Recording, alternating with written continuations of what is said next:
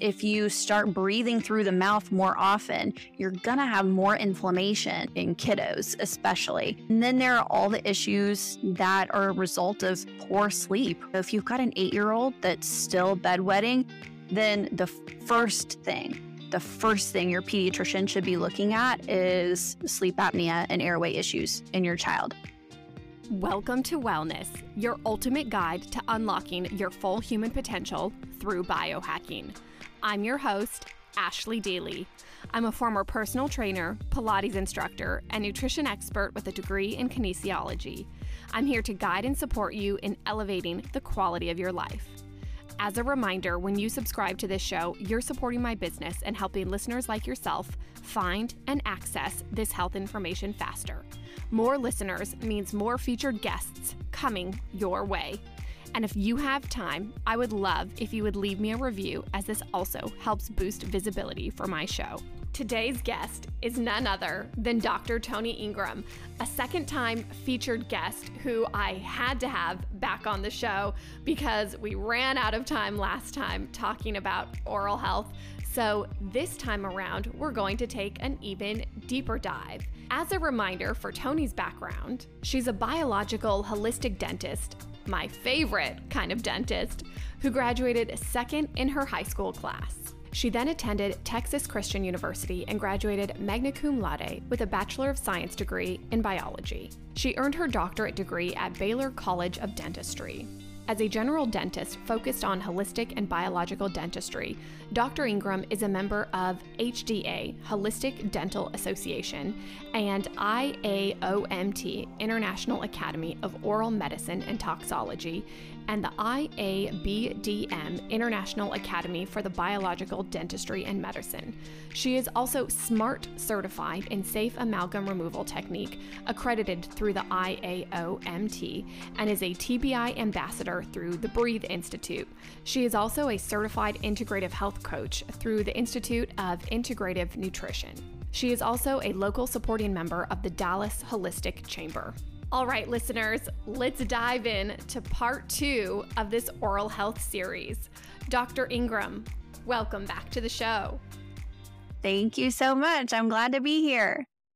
I'll tell you, one of my biggest letdowns with podcasters is they'll have these legendary guests on, they'll get into these great discussions, and then they'll say, Oh, I have to have you back on the show. And they never do. So I couldn't uh-huh. wait for round two think where I'd like to start is where we left off last time, which was talking about the Fluoride Action Network. I have to tell you, I took a deep dive. I went down the rabbit hole. I listened to all your podcast episodes, including the one with Erica. Is it Acuna? Her Acuna, yeah, yeah. Yeah. Oh, I'm so glad. Good. So that made me really happy. I think one of the things I wanted to touch on and that I wanted to bring up again was something that Erica said was if fluoride worked, why are people still getting cavities? That's that's the million billion dollar question. If it really worked, what the heck is the deal? Um, caries rates still are are study, and tooth decay is still one of the most common reasons that children miss school in this country. So it's still a huge, huge issue. And clearly, the water fluoridation program just didn't do the job that it was intended to do. I didn't know that's why kids were missing school. That's pretty shocking. Yeah, yeah. I wanted to repeat exactly what Erica said, which was we don't have a fluoride deficiency. We have a nutrient deficiency. A hundred percent. Isn't that gold? It's so, it was so good. I was like, I have to say that yeah. on my podcast, give Erica the credit, which Absolutely. takes me into my next topic, which we touched on in the first episode, but I don't know if people know who Weston A. Price is. We talked a little bit about nutrition, but can you give us a background about who he is and what his studies showed? Yeah, so Weston A. Price was a dentist by by training, a dentist by trade, uh, in I believe Cleveland back in the early 1900s, and he did some did some mission work, did some research in um, in other third world countries and third world areas where there were more native cultures. And he just found it really interesting that in these native cultures that it just so happened that the children had far fewer dental problems. Um, they had these nice broad jaws, um, very straight teeth, and no cavities.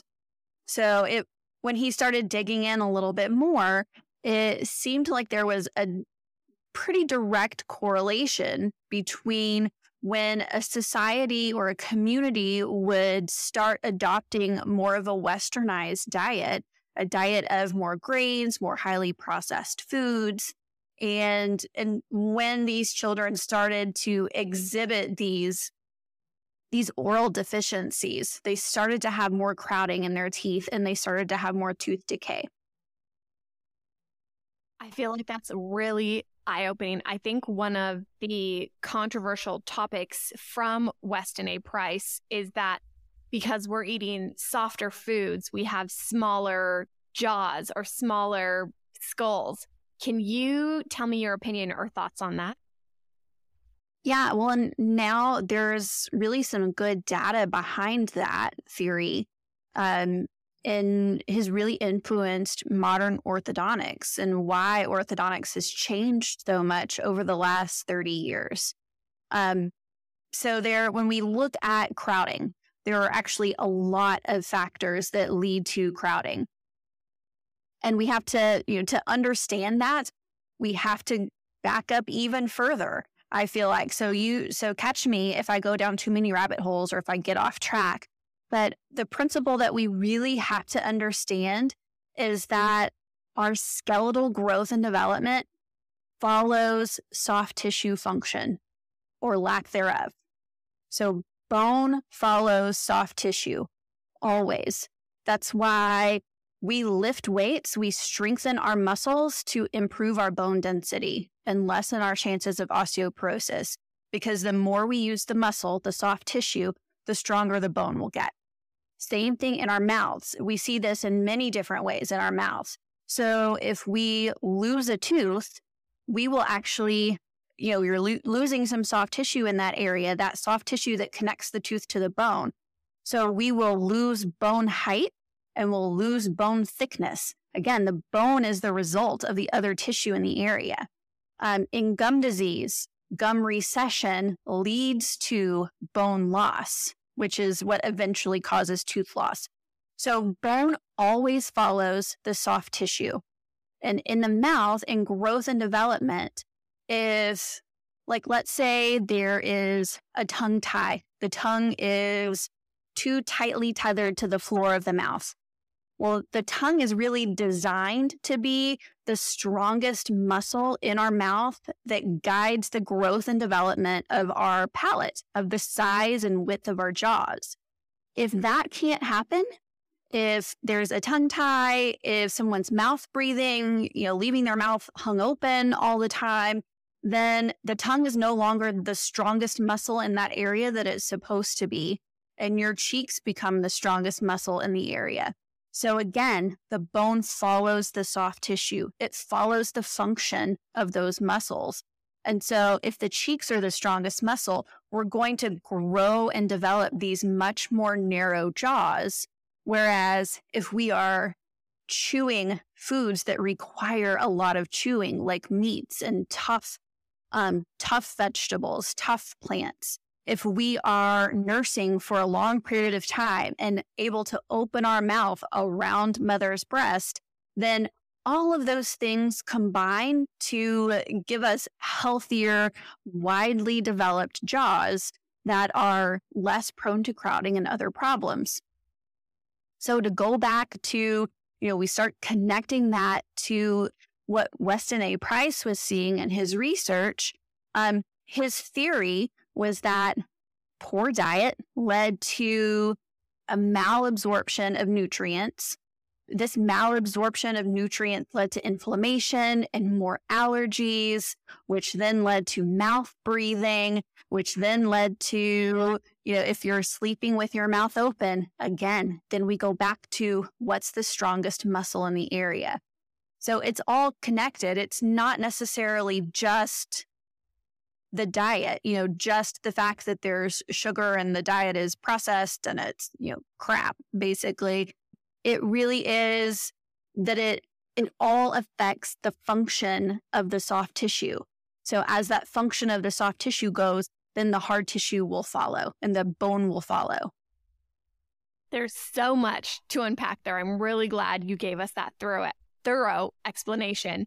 So maybe it doesn't sound like a Go-Gurt or applesauce should be your go-to snack for your kids.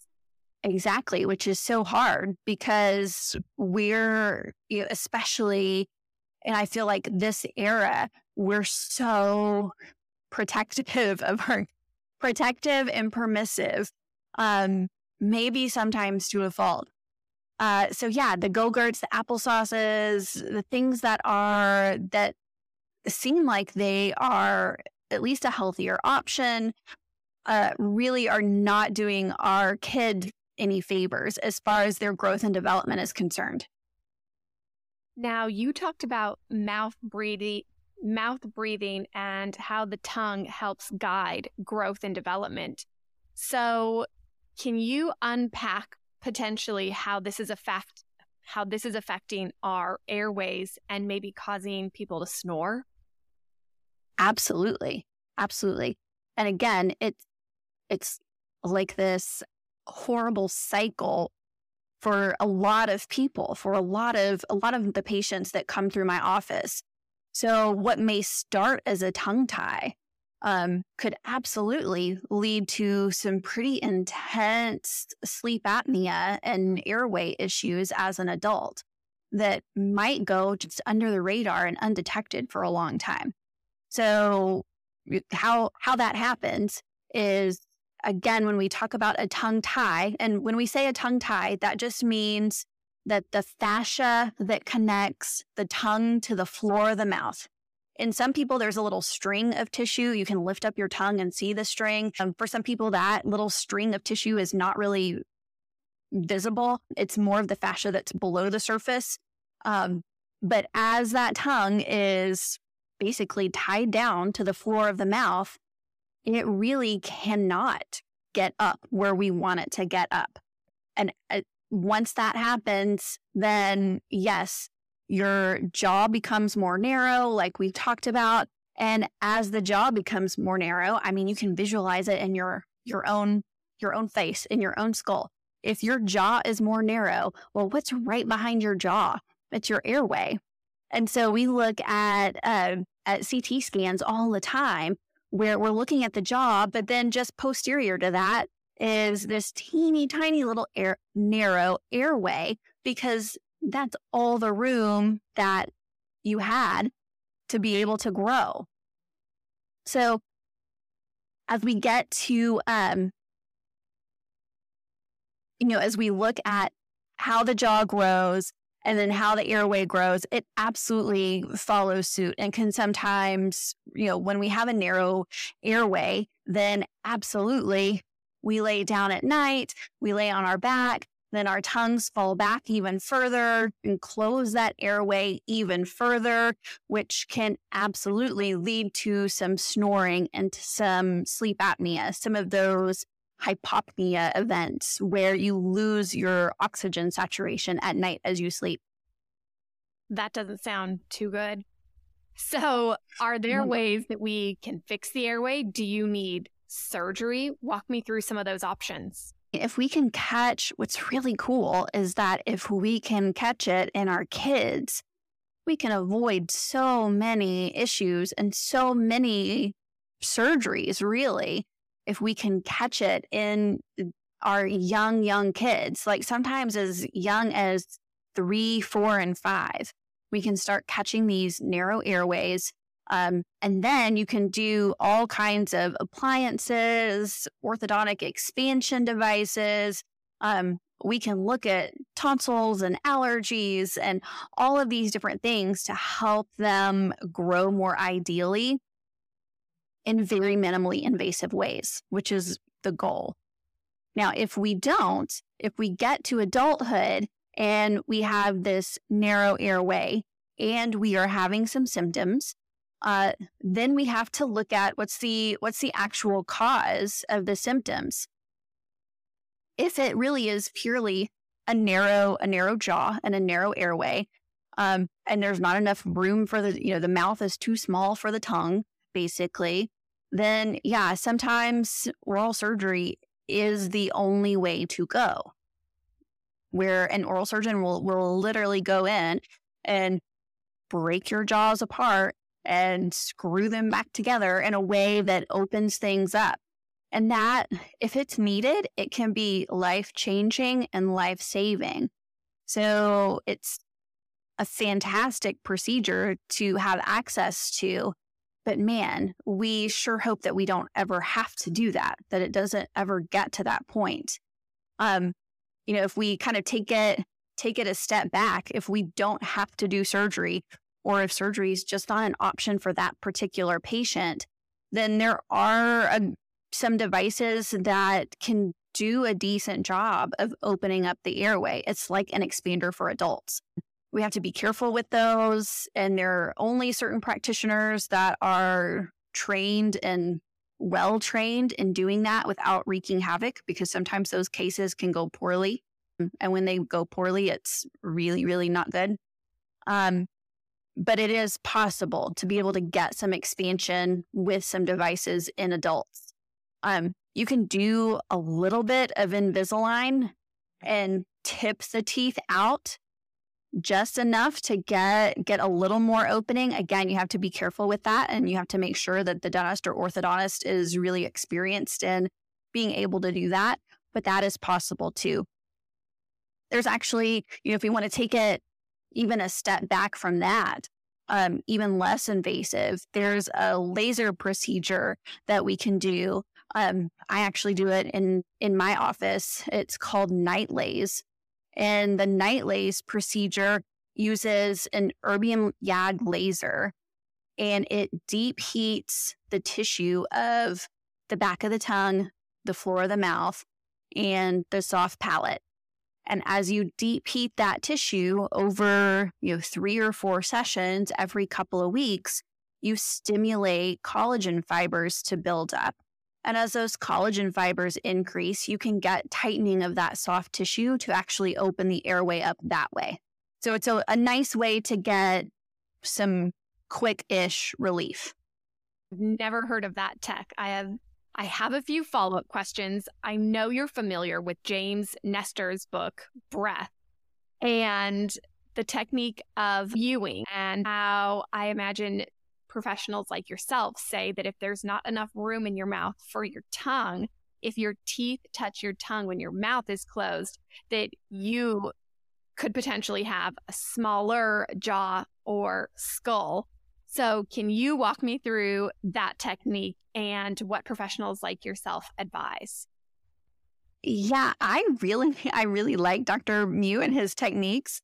I think it's really cool and it basically just uses principles of myofunctional therapy, which, you know, since Nestor's book, um, in the last five to 10 years, we've really seen an increase in education and an increase in training and an increase in dental professionals kind of joining hand in hand with speech and language pathologists to be able to do this oral oral myofunctional therapy which is i i feel like there are differences but there it's it's basically the same thing it serves the same function it is basically physical therapy for your mouth. You're doing very specific targeted exercises, targeted stretches to try to build the muscles of the tongue,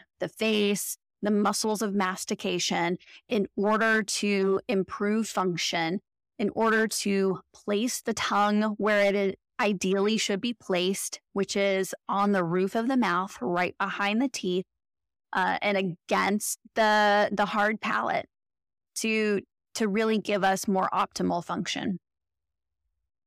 For someone who doesn't know what mewing is, can you please explain it?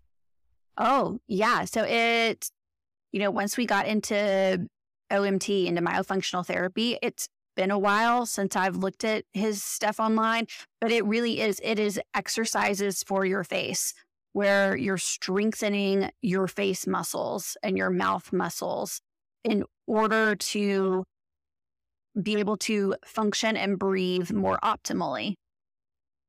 Awesome. There's, I saw a couple YouTube videos when I first read about it in James's book, and then I was like, oh, okay, this makes sense. Of course, the guy who was doing the video was a model. And so he was like, oh, if you want stronger cheekbones, all you have to do is yes. this mewing exercise. Yeah. And I think they use like pictures of Kardashian girls to say, this is what this Kardashian looked like before. And here's what she looks like with mm-hmm. more optimal jaw muscles. Didn't mention anything about any surgical interventions that might have happened at the same time. Of course not. I'm sure that wasn't a factor, though. I'm sure. we talked a bit about snoring, but something that has really helped. Um, I might have to edit this or at least get permission, but something that has really helped decrease my husband's snoring is wearing mouth tape at night. Can you tell our listeners what mouth tape does? Yeah, mm-hmm. literally. And people look at us funny when we tell them to tape their mouth shut at night. but that's literally what it is. We literally tell people to tape their mouth shut at night. So mouth taping, it, it, if mouth breathing at night has become a habit, but but you still have good nasal patency, good nasal function where you can breathe through your nose. It's just that habituated mouth falls open. Then yeah, absolutely. You can put it can be as simple as just one little strip of medical tape that covers your lips especially to start. You know, start small. Don't make it feel like you're taping your mouth shut um, and make it anxiety inducing. That doesn't do you any good. Uh, but just a small little piece of tape just to help build that habit of getting used to keeping the mouth closed can be really helpful for snoring um, and for breathing and getting deeper sleep. Why is mouth breathing a problem? Mouth breathing is a problem for a lot of reasons. God designed us to breathe through our noses. That's just kind of how we're made. We only breathe through our mouth as a backup, is how it's supposed to work. So we want our noses to be able to filter the air that we breathe in. It's one of our our detoxing capabilities. Just like the skin is a filter for what we absorb into our bodies, our nose is a filter for the air that we breathe in to our lungs. Um, also, all of the cells that are responsible for producing nitric oxide, which is really important for heart health, those are all in our nose too. And we really need to be nasal breathing in order to take advantage of that, that nitric oxide production. I'm so glad you brought that up. I don't think people realize what an important role nitric oxide plays in our overall health and how it can reduce cardiovascular disease. But since you did mention the NightLase and we're talking about airway issues, I'm curious to learn if you can screen for airway issues. Absolutely. So, everyone that comes into my office, we are asking screening questions that kind of give us an idea on how sleep is going. And then, really, one of the, the key points of our new patient exam is we're taking what's called a cone beam CT or a, a CBCT, and we are f- physically measuring the size of a patient's airway so we can see how restricted or not restricted it is. Um, there are also signs that we pick up on that physicians just maybe aren't accustomed to to looking at. But if I see somebody with flattened off molars and inflamed gum tissue and scalloped borders on the tongue, then I am automatically going to ask more questions about how they're sleeping and um, history of sleep apnea, history of snoring, things like that, because those are often really telltale signs that there's something going on. In our first version of part one of this two part series, we talked about the differences between commercial dentistry and biological dentistry. And one of the most important ones for me when I choose a dentist is looking to see if they offer the 3D cone beam scan rather than x rays. Can you tell me the difference between this 3D cone beam scan, what it looks like, how it operates, and the difference between x rays? Yeah, absolutely. So the the CBCT, the cone beam CT, it is still a type of X-ray. It does still emit radiation, um, but obviously, just like normal 2D X-rays, um, it, it's all digital, and so the newer machines emit less and less radiation and give us better and better images. So much more bang for our buck every iteration that those manufacturers have, which is great. Um, and the cone beam CT is it's basically it takes what you would traditionally think of like a medical CT where we can look at things in three dimension. But like the name says, it is more of a cone shaped beam of radiation instead of being a very broad beam. It's cone shaped, very, very detailed. We can focus. Basically, I'm looking from just below the chin, you know, kind of middle of the airway to the eye sockets, um, with really a fraction of the radiation that a medical CT would have. It's really about the same amount of radiation as what was called a, a what is called a Panorex or a Pano X-ray, the ones that the orthodontist take or the oral surgeon takes to look at wisdom teeth. So same amount of radiation, which is very, very small, and hundreds of times more information than the 2D x rays have. So, not only are we looking at airway size, airway volume, um, we're looking at any lumps, bumps, dark spots, white spots that shouldn't be there. So, it's good at detecting pathology, uh, even better than a pano that we typically take. It's great at seeing wisdom teeth, not just the location in two dimensions, but now we can, when we can see the location of the wisdom teeth in three dimensions, we can look at how close those wisdom teeth are to the very large mandibular nerve that runs along your bottom jaw. And so we can determine the risk level of nerve damage before we get into surgery and remove wisdom teeth, which is a huge, huge benefit. When we talk about, you know, a lot of dentists are using CBCT now for airway dentistry. They're using them for implant placement because, again, we can see things in 3D, make sure we're not placing the implant in a spot that's not optimal. Um, but then the more holistic offices, are using them to have a much closer look at root canals so we can see is there any kind of infection going on that maybe a 2D x ray wouldn't pick up. Um, our endodontic specialists are using it to see any fracture lines in teeth that might be hiding. That's another big one. Um, and then, you know, if we get even more into the controversial side of dentistry, then we can look at cavitations. And cavitations are just areas of non healing bone where wisdom teeth or any other tooth might have been removed in the past. Um, sometimes the bone just doesn't heal properly. And we can actually see those areas, measure the bone density in those areas as well. So, cone beam CT is a great tool. More and more dental offices are are getting them, which is nice um, and especially biological dental offices, it's become a mainstay.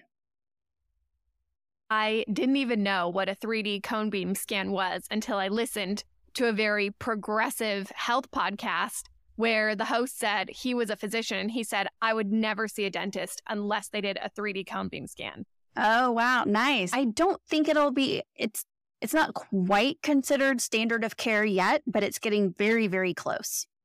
Oh, but Dr. Engram, we don't want the standard of care. We're, we're not. We, we hope for much better than the standard of care. Now, you brought up a topic that I love talking about, which is orthodontics mm-hmm. and how it has differed from what we went through in the 80s and 90s. So, can we switch gears a little bit and talk about orthodontics? Absolutely. Um, I'm not an orthodontist, thankfully. I partner with some fantastic ones that are amazing. But yeah, and as we learn better, we do better. And that was kind of the theme. That's kind of the theme of orthodontics over the last 30 years. So, really, in the 80s and 90s, if we had a lot of crowding, um, you know, the like my orthodontist told my mom, oh, my mouth is just too small for my teeth. Uh, those types of problems, then the, when it was significant enough, really the only option that orthodontists had were to pull out some premolars, shove things back, and straighten them out that way. So it was it was a great way to gain space. It still is a is a great way to gain space. And sometimes families will still choose that route, you know, despite knowledge that there are other options. Um, sometimes we just run out of time. We run out of growth in the kiddo's development where that becomes the only option. Um, but thankfully, when we work with an orthodontist that is more growth and development knowledgeable and more airway aware, um, you know, the orthodontist I use is very, very concerned with airway. The first thing he did on my own kids was pop them into the CBCT and measure their airway, which was great. Um, and that's, you know, I had already decided that that's what we were going to do. But that's what helped him decide that, yeah, this, this child is a good candidate for expansion before we even talk about doing braces. You know, we can take advantage of those, that really big growth spurts that kids have in that, you know, eight, nine, 10 year old age range, that's a huge growth spurt. If you can do an expander during that time, then it makes braces much more simple. There's room for all of the teeth. And in some lucky kids, it makes braces not even necessary because they've got the room and the teeth come in straight like they're supposed to. So, yeah, definitely orthodontics has changed a lot I was one of the pull teeth out and shove everything back generation. Yep. I was told my mouth was just too small. Just too small. So, and my mom said, Have you met my daughter? if you don't have a proper airway that doesn't let air in, you don't get the nitric oxide, how does this affect a child's development? Well, there are a lot of ways that we can see visibly and I can remember them even in my oldest child. I was starting to see she had that airway face. Um, you can start to have what's called a retro, retrognathic mandible, where the lower jaw is is kind of tucked back and a little bit small for the upper jaw. Um, you can start getting a, a longer mid face. So it starts to be the, some aesthetic concerns over time a longer mid face, deeper hollows under the eyes, uh, a little more called venous pooling, which is just dark circles under the eyes. But it starts to get this very characteristic look where even now my kids can point out, they just did this a couple of weeks ago. They were watching a movie. They're like, oh, yeah, we were watching this movie and they were telling me what it was all about. And this one kid looks like he definitely has airway issues. And so, so yes, I'm doing doing something right, indoctrinating my kids well. Um, and really, it read this actor was cute kid with a very long mid face and a very small lower jaw. That's so sad because I think people think if they can't breathe through their nose, well, then their mouth is just fine. But if they spent the time to read James Nestor's book and dive a little bit deeper into it, I think they would find it paramount. Oh, yeah. It's really not the same. And that's just, I mean, goodness, that's really just the aesthetic piece of it. Um, but really and truly, difficult breathing breeds more difficult breathing in kiddos, especially because if you start breathing through the mouth more often, you're going to have more inflammation. You're going to have you're going to have to filter more air through the back of your throat and your tonsils. That can lead to some tonsil hypertrophy, those enlarged tonsils. In some kids, they get so big that we call them kissing tonsils, where they're just almost touching. Um, that, I mean, good grief, if you've got tonsils that are almost touching, how easily do you think you can get air back there when you're breathing? It just becomes even more difficult and is this really difficult cycle.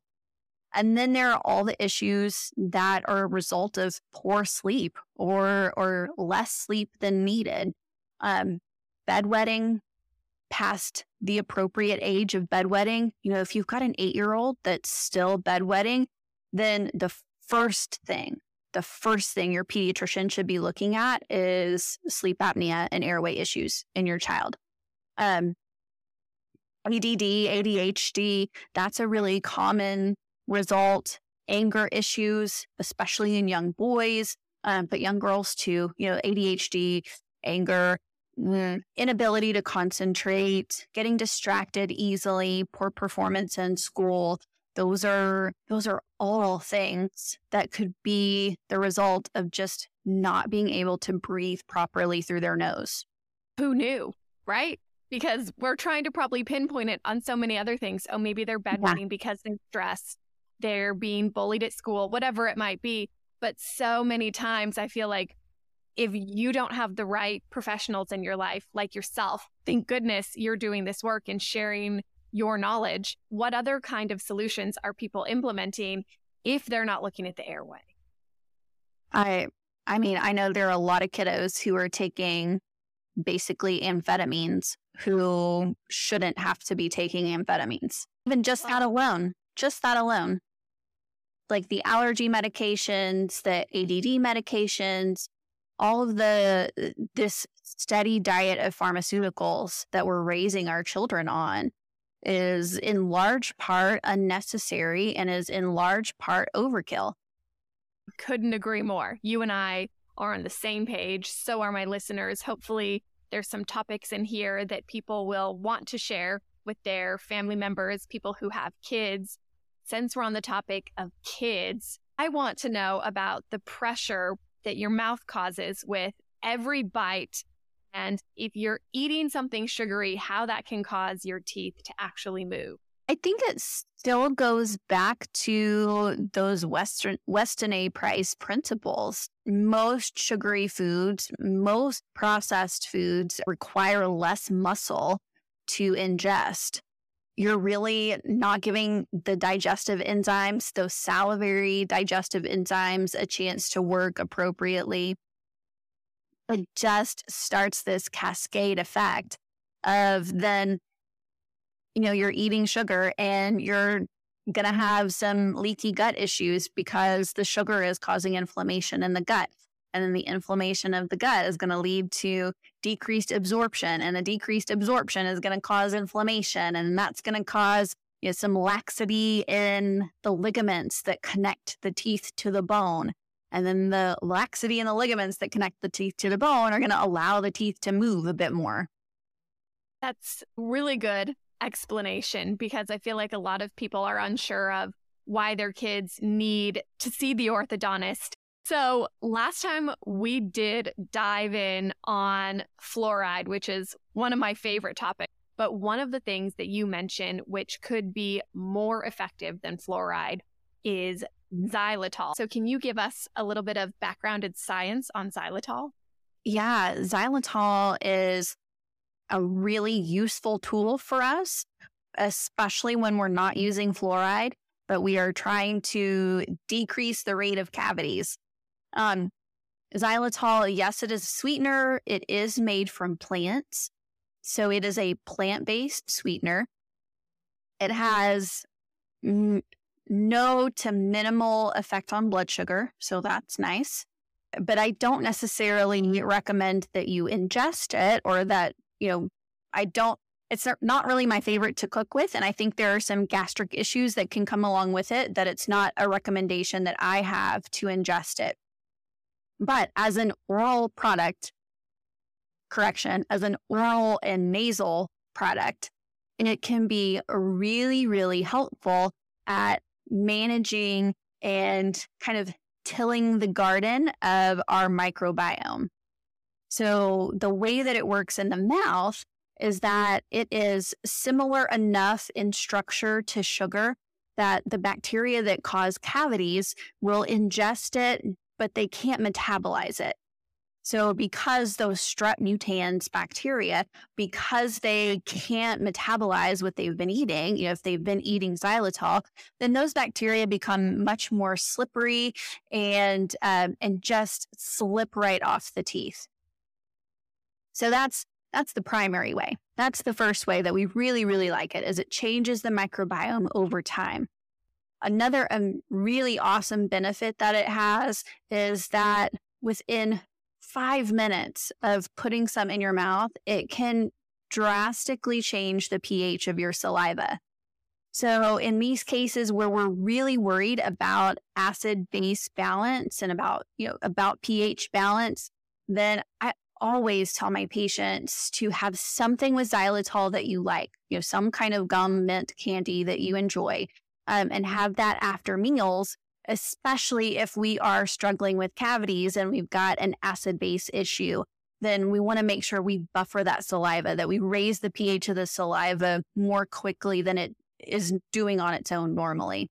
In between parts one and part two, I listened to a podcast with a very controversial orthodontist who said he uses honey as toothpaste.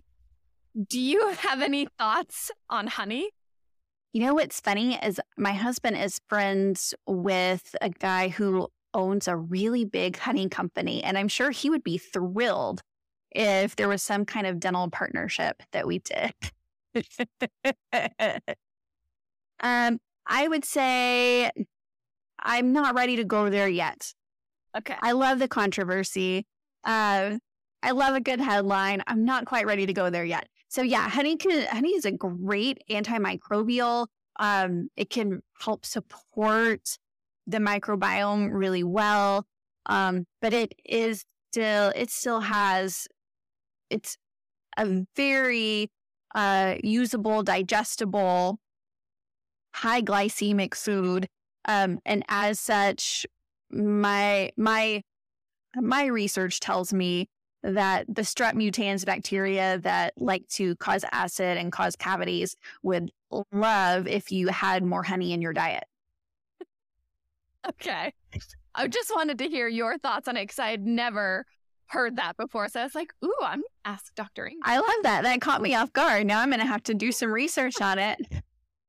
Can you tell me some of the worst foods that are going to stain your teeth and that are acidic and potentially causing some gut issues.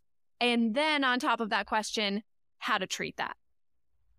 So does the worst. If I really had to think about it, it's poison for just about every body part.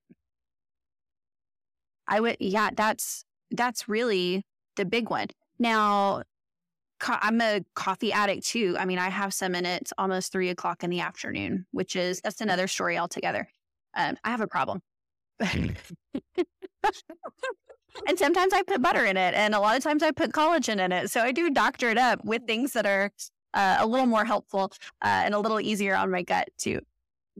Before you go on, I just wanted for like a nice public service announcement. Yes. You should never put your collagen in your coffee if it's hot because it will render it useless. What?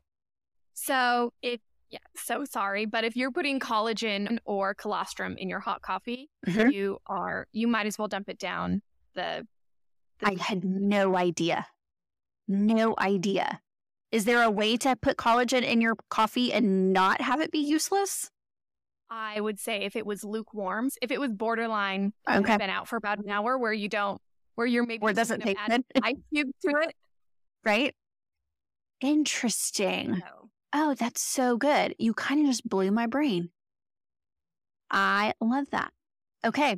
Um, no, now back back to what are a few things that are acidic, really bad for the body, and how how do you go about treating the teeth, the gut? I'm just going to let you take that any direction you want. So we talked about soda. Things that are pretty much as bad as soda would be sports drinks like your Gatorade, Powerade, those types of drinks. Um, and lemonade are kind of all basically in the same category. Sweet tea is pretty close. So all of those are acidic, um, tons of sugar, usually in the form of high fructose corn syrup, um, will etch the teeth and provide the cavity causing bacteria fuel to etch the teeth and do damage even further.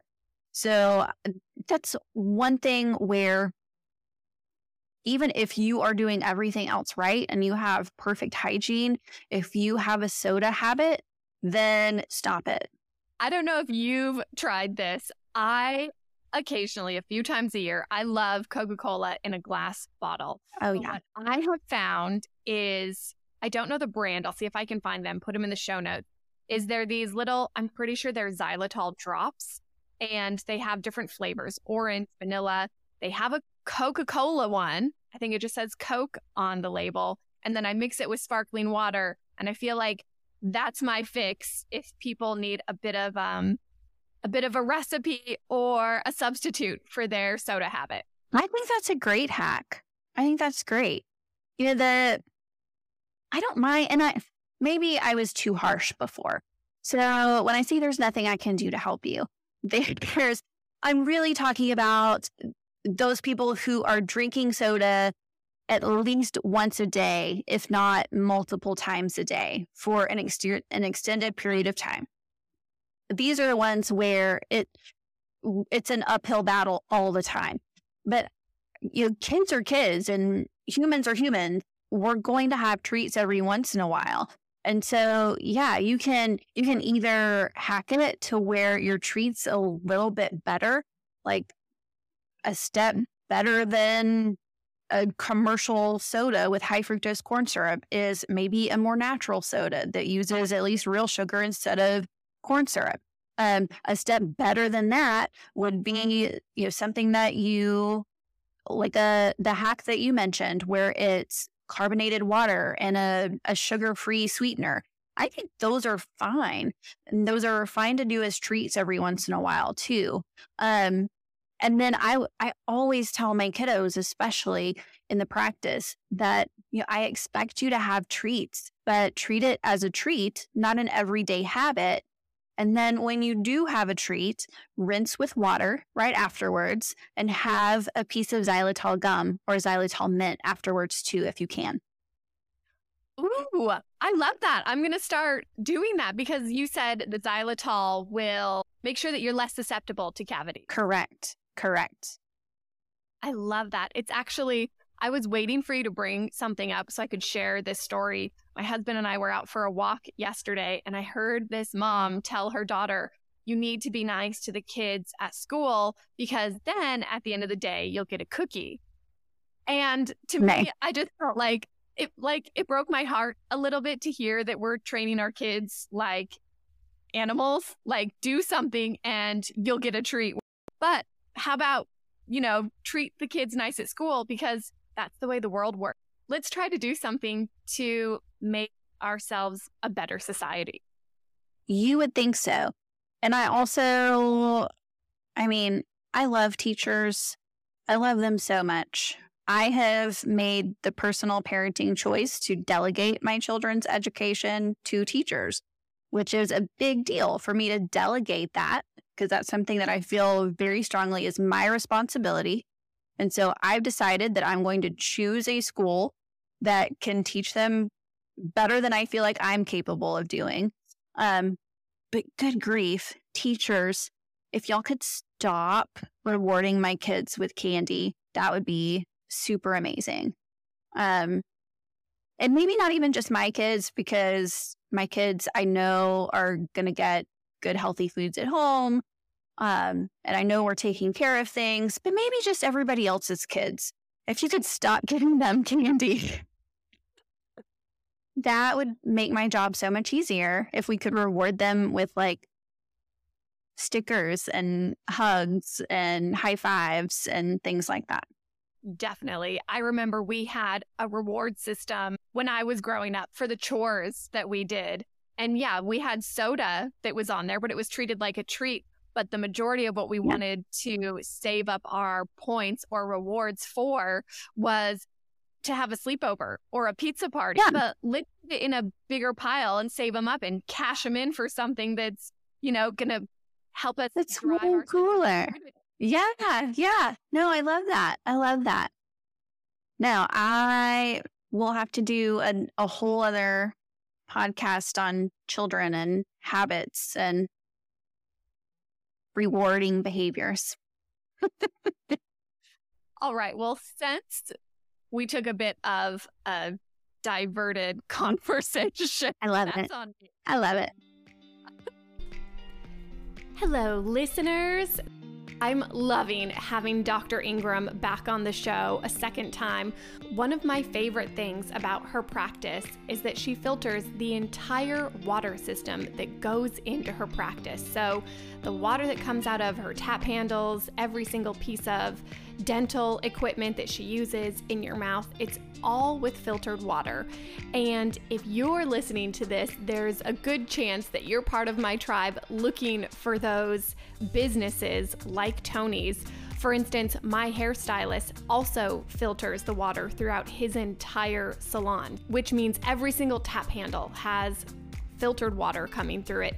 This is really important to me I'll definitely have a few experts on where we'll go through why filtered water is so important. And I feel like I could probably go off into a diatribe of why fluoride is so detrimental to our health. But I would again urge you to listen to Dr. Engram's episode all about fluoride. She does touch on the controversial topic of how fluoride can calcify the pineal gland, which runs into a huge slew of issues. But what I wanted to mention on this break is that it's estimated that around 10 to 25% of children are mouth breathers, which means that they're more likely to develop sleep disorders and sleep apnea. Children who are mouth breathers are more likely to have dental problems like malocclusion and facial differences and facial differences, which Dr. Engram talks about, which again, I could probably go really deep into. But if you or your children are mouth breathers, again, I'm not a clinician, but I would definitely recommend trying mouth tape. The mouth tape that I use is just regular old duct tape. There are a couple different brands. One has a stronger smell and adhesion than the other, so I opt for the one that doesn't smell as strong. But if you're a mouth breather, this is something that healthcare providers can diagnose. Or if your child is a restless sleeper or they snore, then they may be developing the habit of mouth breathing. I'm definitely going to bring on an airway specialist in the future, but this is just something that I really wanted to address because I know this could also take up a two part series just discussing mouth breathing. So we'll get back into the show. Just wanted to share that light of information as I know Dr. Engram and I got off on a bit of a tangent, but now we're getting back into oral health. Let's get back to the show. I wanted to know, I just have no idea. And I've been doing so much research. I've listened to so many biohacking podcasts. I want to know if charcoal in the form of toothpaste is safe for your mouth. Yes, charcoal is safe for your mouth. It is very safe, in fact. Um, and most of the time, the abrasiveness is really not even as bad as some of the other powders that can be used. Um, so every once in a while, people get into a little bit of trouble mouth wise when they're only using tooth powders to brush with. I love it. I mean, tooth powders are great. That's one good way to make sure that your ing- ingredients are really, really clean is to have a powder, especially if you're putting it together yourself. Um, but sometimes if they're using just baking soda, that can be a little too abrasive and can irritate the gum tissue. And I see much less of that gum irritation if patients are using charcoal instead. So yeah, it's a it's a really good natural tooth whitener. Uh, I'm all for it. I'm on team charcoal. Oh, okay. I just had I saw so I the research was so conflicting. So I'm glad Dr. Toni Engram is here to set the record straight that you can use charcoal toothpaste. You have my blessing. Yes. I also listened to a few different shows discussing how soft or firm your bristles should be when you brush. I know there's a few different ways we can take this. So, can we get into the firmness of bristles and your preferred mm, your preferred method of or maybe I should say your preferred I don't even know what I'm trying to say. If you prefer electric or manual toothbrushing? Oh, excellent question. I I have not heard any differing advice or differing conclusions in the peer reviewed literature on this in quite some time, which is good news because that means that still, like I was taught in school, still soft bristles are the way to go. Medium and hard bristles are good for scrubbing tile and grout only.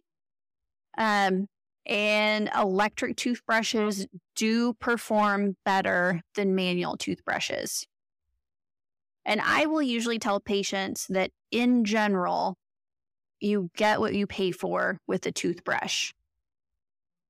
In general. Now, that just means that a $10 spin brush is going to do a better job than a manual toothbrush. And that means that a $100 Sonicare or Oral B is going to do better than a spin brush or a manual toothbrush. Once we get above the 100, 120 price point, then I don't really see that much difference in actual performance. Then it's more just bells and whistles. Um, and then cuteness of the toothbrush. And I'm all for cute toothbrushes. I like a I like a sexy toothbrush. My little sister, she said the exact same thing. If it's over a $100, you're wasting your money. Well, and except for the aesthetics, except for the aesthetics. And now I don't wear it. Like I'm not, I'm not going to diss any brand, but there are some, there's a, one or two brands that are available in Target uh, that have really, really cool packaging and they're really sleek and um, I love their packaging. I love the aesthetics of their toothbrush. And they are just under the price of a Sonicare, but still kind of a, a higher price point. And man, functionality wise, those things suck. So I still, um, and I'll keep looking. I'll I'll buy a few more here and there because I need to keep up and make sure that all of our listeners can know. But so far, much to my chagrin, that Philips Sonicare is still the best performing in my book and what I see in my patients. Whew, okay, good. I've been using a Sonicare for years, so Same. that makes me happy. Same. Same. And every hygienist I've ever worked with has always used Sonicare. Uh, Oral B is a close second, and I do have a few colleagues who prefer Oral B to Sonicare. Um, but I still, as far as how patients look when they come back in six months, the Sonicare is my favorite. Are there any tips to extend the life of those bristles? That's an excellent question. If there is, I don't know it. And I'm always struggling to tell patients to buy new heads more often. So, I mean, the main thing is don't scrub like crazy, especially with a Sonicare. You shouldn't be scrubbing at all. Let the Sonicare do the work that it's supposed to do. You don't even have to move it in little circles like you do with a manual toothbrush. You literally just hold it in a spot for a couple of seconds and then move on to the next spot. Um, so don't scrub. That will extend it.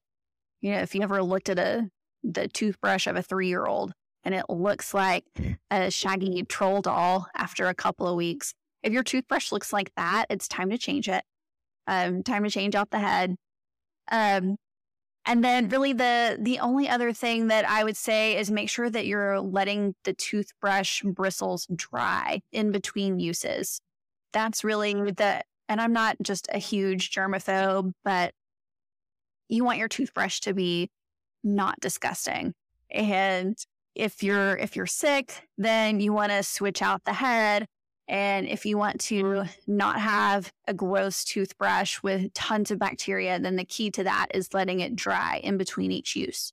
Something my mom would make us do growing up is we were never allowed to store our toothbrushes in the drawer because I don't know where she heard it or if it's just that motherly wisdom, but to let them stand on the counter so they can breathe and to never put them near each other because the germs, I think, I don't know if this is the right story or an old, wives' tale, that germs could jump if you store your toothbrushes next to each other. It, you know, I think your mom was onto something. I definitely agree with putting them on the counter instead of in the drawer for that reason, because we want them to dry. And yeah, I think if they're in close proximity, there's always the chance that they'll they'll touch and you'll have some bacteria pass back and forth. Um, but then that just goes back to the concept of the transmissibility of your microbiome for good or bad. Um, and it cavity dental caries, the disease, the infection that causes cavities is a transmissible disease. It's a transmissible infection. So anybody that you're sharing a toothbrush with, sharing drinks with, kissing, um, you're going to share bacteria with them. And that's why now that's that goes back to our first podcast and just cavities in general. Um, we just want to make sure that we are keeping keeping our microbiome healthy and treating the the microbiome as a family. I want to touch back on how you said to brush because I do have a Sonicare and I actually will go up and down a little bit on each tooth right near the gum line. But you're saying I can just hold it on mm-hmm. the tooth for a second. Yeah. Yeah. That that is what the powers that be at Sonicare teach us is that, and they even show us the little pictures with the fluid flow, the liquid flow in between the teeth and around and under the gum line if you just hold it in place for a couple of seconds. Good to know. Yeah. One other thing that I'll do, again, a tip from my mom, is I'll take my toothbrush head out at least once a month and I'll just put it in the sun. Just let the sun hit it to disinfect it. I like that. Your mom's a cool gal. Well, she did question for today. She was in a bit of a bicycle accident and she had cracked a tooth where she already had a gold crown on it. And the dentist, and she had a root canal in that same tooth. And the dentist said he wanted to see what would happen, come back in a month. And she's a bit concerned if she needs another root canal, if the tooth needs to be pulled. And if it is pulled, does she need an implant? I know it's a bit of a loaded question, but isn't that crown supposed to protect from any future cracks? That is typically the purpose of a crown is to help maintain the structure of the tooth. Um, now, obviously, that would depend on how bad the, the accident was and where the fracture was. It would be, I agree, it would take a, a pretty good blow to crack a tooth that already had a crown, um, especially a gold crown, because then you're not there's no concern with porcelain cracking or fracturing anywhere. Um, but yes, it is still possible. Um, and anytime a tooth has a root canal, it tends to be more brittle. And so cracks do happen more often in teeth with root canals because there's there's no blood supply. When there's no blood supply, it just becomes more more brittle. Um, but yes, that that answers the first part. Okay, second part was should she have it removed and should she get an implant, right? Correct. I would say if it's cracked and not savable, again, that depends on does she want to have that tooth in her head? Does she want to have a root canal in her head? Or does it more align with her values to to not? Um, so it would just depend on the case and what her goals were. But I would say, yeah, if she decided or if the dentist decided that it wasn't savable, and she needed to have that tooth taken out, then yeah, implants are most of the time a good option. Not always, but most of the time, implants are a really good option. And then there are more there, there are more material concerns after that too. Was does she want a titanium implant? Does she want a zirconia implant? Um, what other metals does she have in her mouth? All that good stuff. So hopefully she, hopefully it was just a teeny tiny little crack and it's like a no big deal and nothing, um, like a chip off the tooth. And then she won't even have to worry about it. But if it's something major that, the, then yeah, I'm, I'm hoping that she has good, candid conversations with her dentist and or endodontist, uh, whoever her team is to go over different options. Think she just needs you as her dentist. We'll have her fly on out. I'd love to see her. oh, I love that. Um, you make such good points. One of the things that I wanted to bring up, it just popped into my head. But can you walk me through what kind of treatments are available and what you would recommend if someone is experiencing tooth sensitivity? Tooth sensitivity, usually the first thing that we'll do is start them on a remineralizing toothpaste and see if we can get it under control from there. Um, that's the the easiest, quickest way to do it. And MI paste tends to be the best at that, the best at reducing sensitivity, um, but not always. And and the ingredients are there are toothpaste with cleaner ingredients than MI paste. Um, but really, that's that's kind of our first step is a remineralizing toothpaste, something with hydroxyapatite that can help. Um, if that doesn't seem to be helpful, or if it's some more intense sensitivity, then we can move on to something like ozone, where we I've got like a little suction cup device that's hooked up to my ozone machine, and we can ozonate tooth by tooth um, and so we'll apply some ozone gas to that tooth for maybe 20, 30 seconds, up to a minute, um, and see if that can help with the sensitivity. Again, that just kills some of the bacteria that's within the tubules, helps decrease inflammation, um, and then ideally helps reverse some of that fluid flow within what's called the dentinal tubules. So that's kind of the theory behind hypersensitivity in teeth is you know you your teeth are basically sponges and we have all of these little tubules in the hard tooth structure that makes up our teeth. And so the theory is that oh and there's fluid that's always flowing back and forth in these tubules. So the theory goes is that when that fluid flow reverses um, then your the nerve of the tooth becomes more exposed to the outer elements and becomes inflamed and then therefore sensitive if something cold hits it or something sweet hits it. So that's kind of the the basis behind it. Um, if those things won't work, if the topical things, the things that are kind of in my world don't work, then we really need to dig into systemic inflammation because I do find a lot of times that systemic inflammation can show up as tooth sensitivity. I'll see it a lot of times in women of childbearing age. Their tooth sensitivity will increase right, you know, right around around ovulation, right before their period, when things tend to when we tend to feel more things. Um, and so same thing if if we've got somebody who all of a sudden their blood pressure or their blood sugar is all of a sudden out of control, you know, just these other hints that there's some inflammation going on.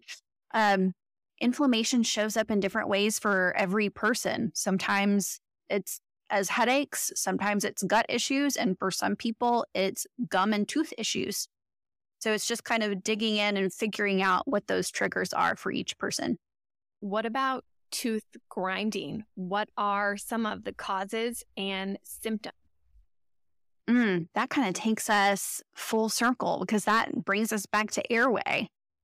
Um, one of the, you know, how we talked about flattened off molars, flattened off teeth as one of the indications of airway issues.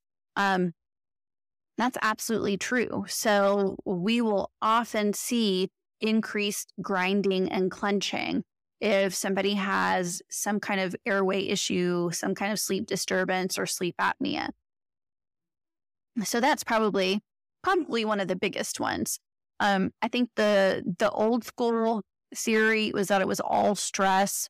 I do think that stress can play a role in grinding and clenching, but it's certainly not the primary cause like we used to think.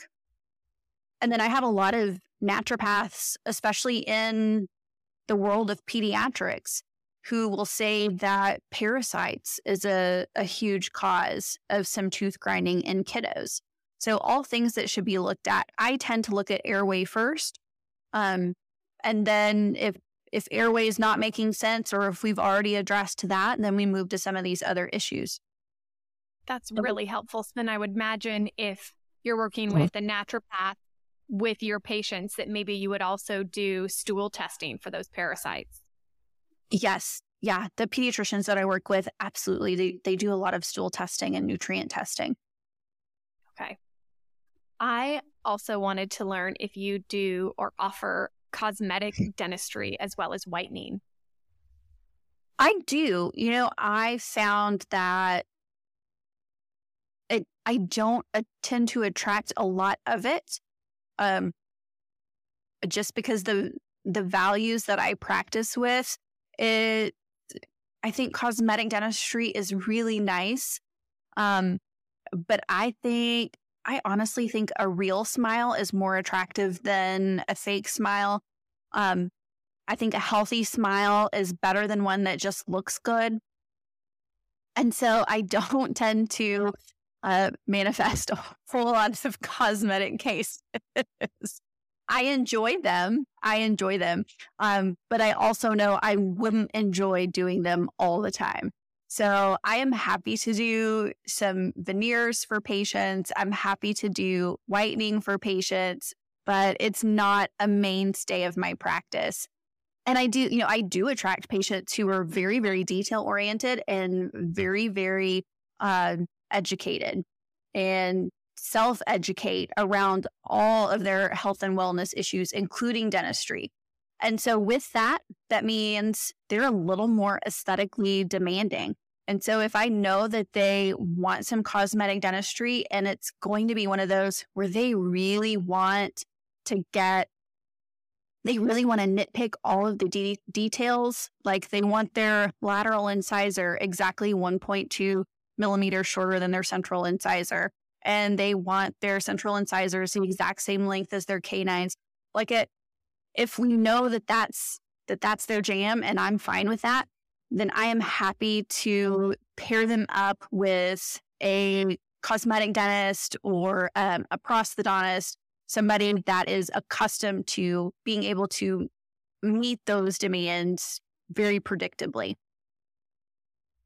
I've heard one of the hardest things you can do in dentistry is to match the veneer to the tooth color of the patient.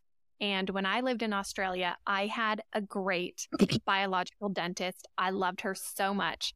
And my tooth number nine was almost all the way knocked out when I was little. It's a little bit shorter than the other big tooth next to it. And for years, I had been considering just one veneer. And this dentist almost talked me into it, but I said, let me think about it. I want to talk to my little sister, who's a dental hygienist. And I love my little sister so much. And she was like, that's the hardest thing to do in dentistry. And she said, if you want a veneer, don't just do your one big tooth, do both of your big front teeth. And then she said, that can look a little funny. So you might as well do your four front teeth. Yep. So can you walk me through what what veneers look like and why color matching is so tough and or so important? Yes, especially when it's a single front tooth. If you don't have symmetry in the shading of that single front tooth, then it will it will look prominent at least in pictures. It'll look prominent. It'll look prominent to you, which is what's really important. So yeah, that is tough to match. Um, usually, if we're having somebody do, honestly, if we're doing anything on those front four teeth at all, then I lean towards sending them to the lab directly to do a custom shade. That way, we're not just looking at the shade guide where we only have you know 15 options to choose from. Um, we're we're making it much more custom, and then a good lab technician that is accustomed to doing custom shades can really do a nice job of getting that to match really well. So, yes, it is difficult, but yes, it is doable. And yes, your sister's advice is very, very common advice too. Oh, good. Um, I also wanted to ask so we talked about the 3D cone beam scan. You told me about the NightLase. Can you walk me through some of the other cutting edge technology that you have within your dental practice? Well, I would say those are really the big ones is ozone, um, laser procedures, and CBCT. Um, we have a scanner where we don't have to take impressions anymore, or at least not very often. Uh, but that's almost getting to where it's not cutting edge anymore. It's getting more and more common, which is nice too. Um, with that laser, that really is our most cutting edge because we can do things like NightLase. We can do a cosmetic procedure called SmoothLase, where we're using that same technique to build collagen fibers on the inside of the mouth that help the appearance of the face. So, same type of thing, but it helps smooth out fine lines and wrinkles, which is really cool. Um, we can use that same laser for just about anything for cutting soft tissue, for doing tongue tie revisions, um, for doing frenectomies, you know, the little tongue tie revisions on infants, even. Um, we use it on hard tissue so we can remove it to use it to remove some decay, which is really nice. Um, and then all kinds of of little fun gum procedures and just areas where we need to decrease inflammation and do this bio this bio photo photobiomodulation where we're decreasing I'll get it out eventually where we're decreasing inflammation with the laser energy. Ooh, I love that. Do you offer a vitamin C drip? We do. Yeah. And we'll do that after after big procedures if somebody's having their wisdom teeth removed um, or if they're having their amalgam fillings removed, then a lot of times we'll do we'll have our IV nurse come out and do an IV with some high dose vitamin C, some glutathione, then a nice good B complex. Um, helps decrease inflammation and detox from the meds a little bit faster, especially if you're sedated for the procedure. Then it's nice to have that detox capability enhanced. Oh, these are some of the most important questions that I look for when I am looking for a new dentist is if they offer ozone, which is cutting edge, if they have a vitamin C drip, if they have a 3D cone beam. Those are usually my top three pillars for looking for a dentist because you're not going to find a commercial dentist. I, I imagine it's going to be very rare if they would offer that. You're going to be led down that path to find a holistic biological dentist like yourself. So, one of the stories that I wanted to share today was my bad dental experience, which has been the only one in my life. But part of the reason I started this show was because I want listeners to advocate for themselves and to not get caught up in marketing, which I definitely did. This company used the word holistic everywhere. They had five star reviews. They had maybe too many five star reviews, which you feel like they maybe are giving you some kind of monetary or financial reward to leave that five star review. Mm-hmm. And when I went to see the dentist, I thought it was very peculiar, but they didn't have dental hygienists. When I went to get my teeth cleaned and the dentist cleaned my teeth, there was blood everywhere. Those little gauze pads, the way that she was cleaning my teeth, blood everywhere. And my little sister, when she would clean my teeth, she would always prep me and say, if there's any pain, if anything doesn't feel good, raise your hand. And you know, I'm sure you've seen it when something doesn't feel good, the patient will twitch. You can just tell that they're yeah. sensitive. Yeah. This dentist kept working and kept working. And then she said, We're going to do x rays today. And I had already emailed the front desk reception what my 3D cone beam looked looked like about six months ago, and I said, I don't think I need X-rays. I ha- I just had them six months ago. Usually, I get them every year, and I felt that pressure from the white coat to say you have to have them done. And it was just such a bad experience. And so I just want listeners to know the important questions to ask and what to look for when it comes to a biological dentist. What else would you add, Dr. Engram, is important to make sure that patients find someone who's going to care for them in a way that's not just get them in, get them out? Uh, well, I hate that you have that experience. I'm so sorry. It, we need to find a way to get your sister to where she can clean your teeth all the time. Right. I feel like that is her obligation as your sister. Wherever she's at, she needs to fly in or fly you out to, right. to do your cleaning. Um, man, I would say you've got to get a good feel from the get go. If you don't have a good feel, if you don't feel comfortable, then you've got to advocate for yourself and be willing to say thanks, but no thanks. Um, and you know that the X-ray question is one that I get a lot, and obviously, who we see, we get a lot of pushback on X-rays, which is completely fine. Um, and it is always it's always the patient's choice, but because everything else about the experience for you led you not to trust that dentist and trust that practitioner, it made that just one more conversation, one more nail in the coffin of you you feeling like this person is does not have my best interest at heart, um, which is really crummy. So I would say, you know, even amongst holistic dentists, even amongst biological dentists, there are people whose bedside manner is really good and really helpful and really conducive to good relationships and good two way communication. And then there are some who that's just not their that's just not their jam and maybe not what they're great at. So it's not necessarily it's not necessarily just that. You know, the same as you can find a more traditional, a more mainstream dentist who does have great communication, who is willing to sit knee to knee and eye to eye and be able to explain why they need x-rays and why they or why they don't. And be able to to still get you to a point where you feel good about the relationship and you're getting the care that you need while they're protecting their license as they're practicing. Um so man that's a hard one because i really was expecting you to ask me how to find a holistic dentist, and I was going to point you to the best directories to find holistic dentists.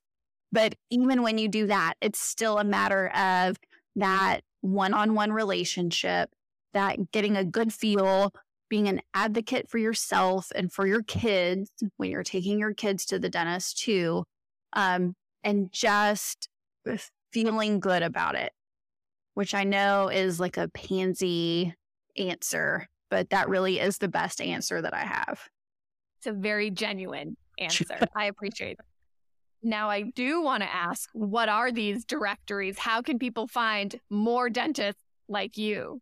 Yeah, so that that one's easy. That one I can do. uh, so the two biggest organizations that provide training and meetings in biological dentistry, um, they both have very long names. So one of them is the IAOMT, M is in Mary, and that stands for the International Academy of Oral Medicine and Toxicology. Um, and the other one is the IABDM, the International Academy of Biological Dentistry and Medicine, or Medicine and Dentistry. I always forget and get those switched. Um, both of them provide training in biological dentistry. Uh, both of them have very active directories.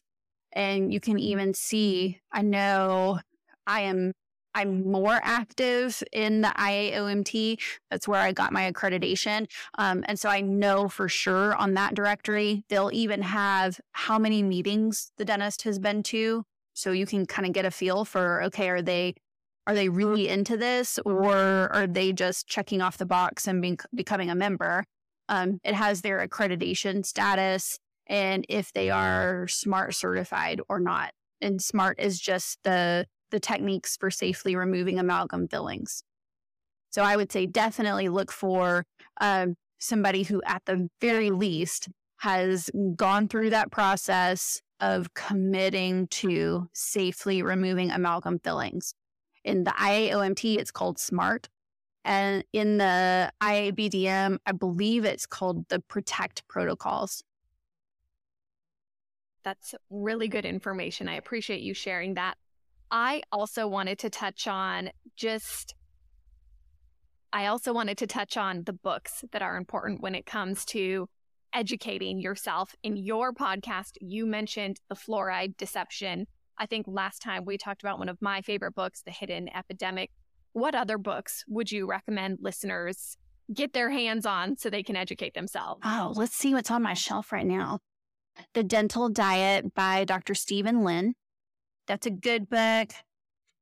If you want like the long version of Dr. Lin's book, it's just the Weston A. Price book. Shh, don't tell anybody I said that. But nutrition and physical degeneration is kind of the, the classic. That's all the growth and development stuff. Which maybe we want to put a disclaimer in there that there can be some really confronting pictures. Yes, for sure. For, for sure. Um, Breathe by James Nestor. Uh, this one is a cute little quick read called The Natural Cure for Tooth Decay. It has some good tips and tricks in there. Nadine Artemis's holistic dental care, lots of caveats, but still a net good for all of us who like to biohack and like to educate ourselves. Ramiel Nagel's books, uh, Cure Tooth Decay was kind of his classic, and Cure Gum Disease Naturally. Lots of good tips in there. Um, also on my shelf, Your Toxic Teeth. That's a good one. Anybody who has heart disease or has a family history of heart disease, it's called Beat the Heart Attack Gene. Uh, the two authors of this book, Bradley Bale and Amy Doneen, they teach a lot of classes and I really, really like their methods. But um, man, they are great at what they do. So Beat the Heart Attack Gene is a fabulous, fabulous book. Um, another really awesome dentist, not so much on the holistic side, but but kind of in some ways she is, is uh, Susan Maples. I love, I just love to listen to her speak. Susan Maples is phenomenal. And I kind of want to be her when I grow up. Uh, but her book is called Blabbermouth. And so it's all about oral systemic health. Yeah, if you can get Susan Maples on too, she's fantastic. She does a lot of speaking and teaching. And then one one area that I really have done a lot of reading and digging in on in the last couple of years, especially, is I've noticed much more issues with trauma showing up in my office. Um, it affects how patients are able to take care of their teeth and how patients are able to tolerate the treatment that I recommend that they get. Uh, and so, one book on that is called The Body Keeps the Score. And so, it's a, another fantastic book. And really, I, over the last couple of years, it's really been eye opening how literally trauma affects your fascia, it affects your cells. It is stored in deep places physiologically in our bodies. And so, um, so the body keeps the score is a really, really good book about trauma. I'm glad you shared that. Thank you. All right, Dr. Engram, what haven't I asked you that you'd like my listeners to know? Ooh, we've talked about so much we did not talk much about tongue tie revisions in regards to a fascia release in the body. So I would say just kind of the the quick and dirty, the the fast and furious is a tongue tie release is really when it's done well, when it's done properly, the tongue tie release is the completion of a fascial release. So we take really special care to make sure that our patients are getting the appropriate body work, that they're getting that the care of their fascial system to make sure that they're ready mentally, emotionally, to make sure their fascia is ready to have a tongue tie release so that the tongue tie release, the actual revision, is just the completion of that. So I would say that's the only one thing. So if if any of your listeners are either if they have a little one that's tongue tied or if they themselves are thinking about getting a tongue tie revision to make sure that they are also seeking out the appropriate body work from a skilled body worker before they have the procedure done. I would love to learn more about the body work that can be done and how they can get this resolved and what causes tongue ties.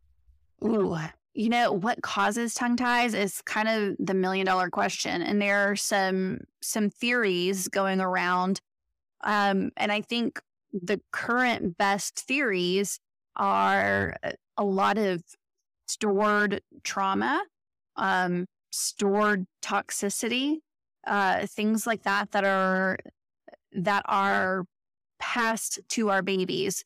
But what I do know is that every midwife that I've talked to who's been a midwife for at least two decades, they all are saying that they are seeing more tongue ties now in babies than they did when they first started.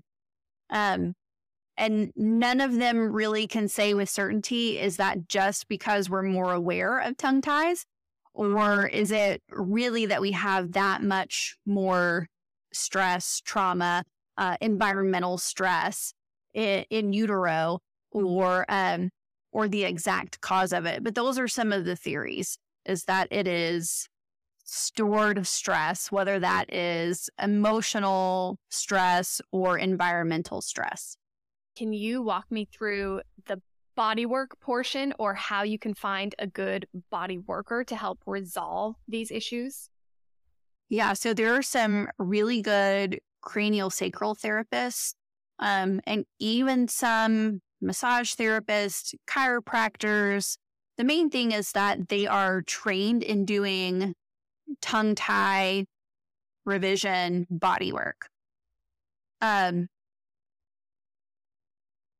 and they will that will that will look different for each practitioner the the ones that i work with here in texas are really adamant on if it's a, a an infant or a child that we're working with then they insist that mom also gets body work done as well.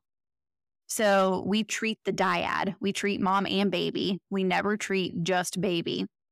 And that really, I find, has been incredibly helpful in how babies do afterwards, in their response afterwards, and in mom's stress afterwards, because it can be it can be a stressful procedure uh, for mom to have to to listen in on, and then there's all kinds of exercises that they have to do afterwards. It can be stressful if they're not well prepared. And so the body work, the the love and care that that the cranial sacral therapist or or whomever is giving can be really uh, instrumental in making sure that they're calming everybody's nerves, kind of getting everybody into a place of rest and digest and and nurturing in there.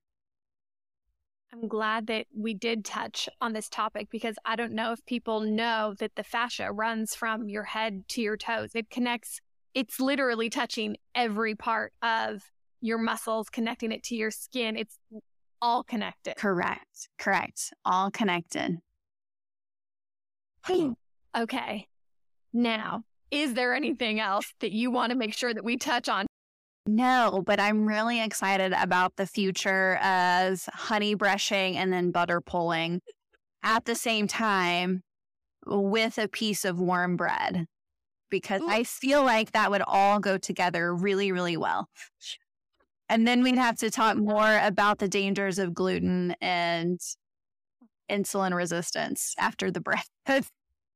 oh yeah. Oh well, insulin resistance is paired to nitric oxide, which is something that I really right. about. That I could talk about again for hours and hours. Yes, but we'll wrap it up there. it was such a pleasure having you on the show again. Thank you so much for your time today. We'll make sure we put everything in the show notes, the books, all those long letters of where people can find dentists like you, as well as where people can find all your information. But one more time, what's your website? Our website is www.flourish.dental. Wonderful. Dr. Engram, thank you so much for your time today. You bet, Ashley. Thank you. This podcast is presented for educational and exploratory purposes only. Published content is not intended to be used for diagnosing or treating any illnesses, disease, or disorders. Those responsible for this show disclaim any responsibility for any possible adverse effects from the use of this information presented by myself or my guests. Please consult with your healthcare provider before using any products or services referenced in this podcast. This podcast may contain paid endorsements for products or services. Any third party materials or content of any third party site reference on this show do not necessarily reflect the opinions of standards or the policy of my guests. This podcast and my website, ashleydaily.com, represent the opinions of myself. The content discussed on the show should not and does not replace medical advice. The content here is for informational purposes only. Episodes on Welcome to Wellness may at times cover sensitive topics, including, but not limited to, depression, suicide, COVID 19, vaccines, events related to the pandemic, 5G, big pharma, nootropics, circumcision, psychedelics, hormones, the Women's Health Initiative, birth control, the use of plants medicine, abortion, geoengineering, terrorism, gender, AI, and sex, drugs, and rock and roll. You are advised to refrain from listening to this podcast if you are likely to be offended or adversely impacted by any of these topics. However, if these topics are of interest to you, you just may have found your tribe. The information or opinions expressed on the Welcome to Wellness show are solely the views of the individuals involved by no means represent absolute facts. Opinions expressed by the host and the guests can change at any time. The views of my guests are solely their views, and the Welcome to Wellness show does not accept responsibility for them. And any action you take on the information contained within the show is strictly at your own risk. The Welcome to Wellness host, Ashley Deely, will not be liable for any losses or damages in connection with the use of this podcast. You should take all necessary steps to ascertain the information you receive from this podcast is correct and has been verified.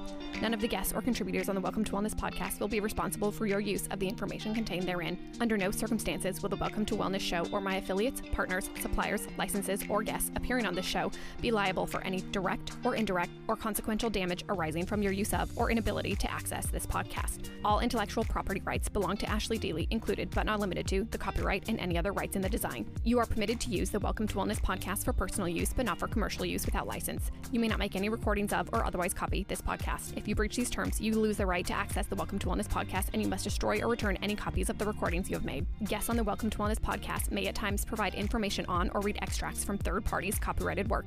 The Welcome to Wellness podcast does not provide any medical or professional advice within these episodes. Anything said should not be taken as replacement for medical, clinical, professional advice, diagnosis, or medical intervention. If you take any action or inaction as a result from the content you consume from the Welcome to Wellness podcast, this is based solely on your decision, and the Welcome to Wellness podcast and Ashley Deely and my guests cannot be held liable for any of the consequences of such action or inaction. Thank you.